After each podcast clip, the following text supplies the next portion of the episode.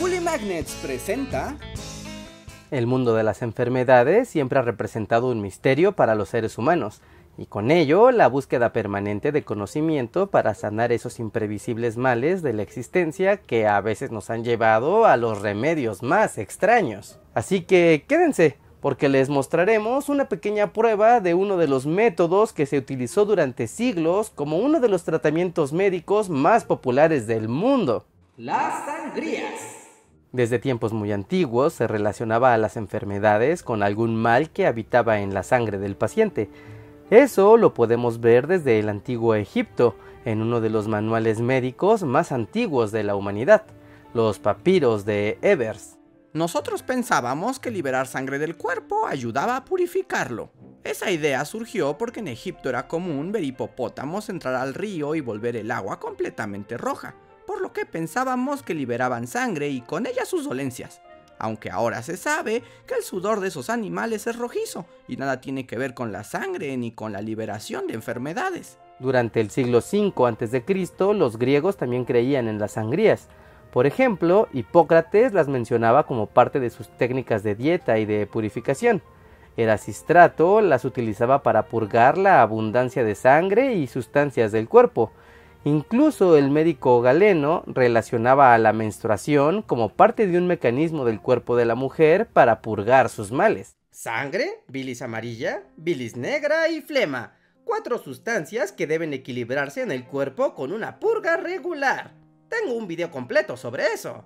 Durante la Edad Media la flebotomía también era muy popular, pues normalmente estaba asociada a los días sagrados de las diferentes religiones, pues la sangre simbólicamente está asociada a Dios y también se le consideraba como el sacrificio más valioso. Por ejemplo, el Talmud recomendaba semanas y días específicos para la sangría. Para los cristianos se aconsejaba durante los días santos, Incluso, en general, para los más heréticos, se planificaban los días de sangrado a partir de las alineaciones de planetas, las fases de la luna y los signos del zodiaco. Sangrías medievales con la luna llena en Sagitario y Marte al oriente, el remedio para no volverse hombre lobo. Acné, asma, cáncer, cólera, convulsiones, diabetes, epilepsia, gangrena una amputación se iniciaba con una sangría. Se usaba para todo. Incluso el mal de amores era tratado con una sangría que dejaba al paciente prácticamente desmayado. La idea detrás de esto era expulsar toda la sangre llena de pasión que después el cuerpo sustituiría con sangre nueva. Este método de curación siguió utilizándose durante cientos de años, y aunque hubo retractores como William Harvey en 1628 o Pierre Charles Alexander Lewis en 1830, no eran lo suficientemente influyentes como para detener esa práctica.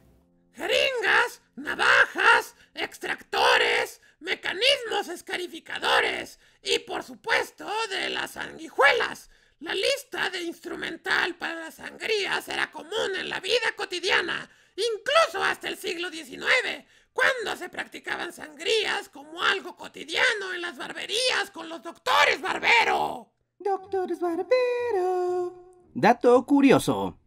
El poste que usaban las barberías con las barras de color rojo, blanco y azul significaba que ahí se daba el servicio de sangría por el rojo, vendajes por el blanco y corte con azul.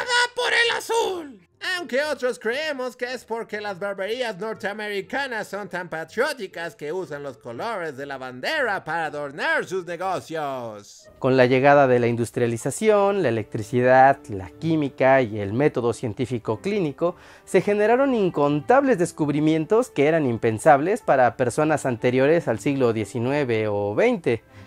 Esto permitió dejar atrás las sangrías, así como muchos otros tratamientos extraños que habían perdurado durante cientos o incluso miles de años. Podemos concluir que una razón para continuar con las sangrías desde la antigüedad y hasta el siglo XIX fue por el poco conocimiento anatómico y del mundo microscópico que afectaba al cuerpo humano, por lo que es muy probable que el efecto psicológico de placebo pudo ayudar a muchos, pues finalmente, ante una enfermedad, parece mejor un tratamiento basado en una creencia popular a no tener nada en lo absoluto.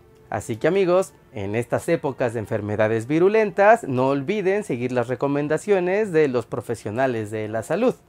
Lavarse las manos, guardar distancia y no salir de casa si no es necesario.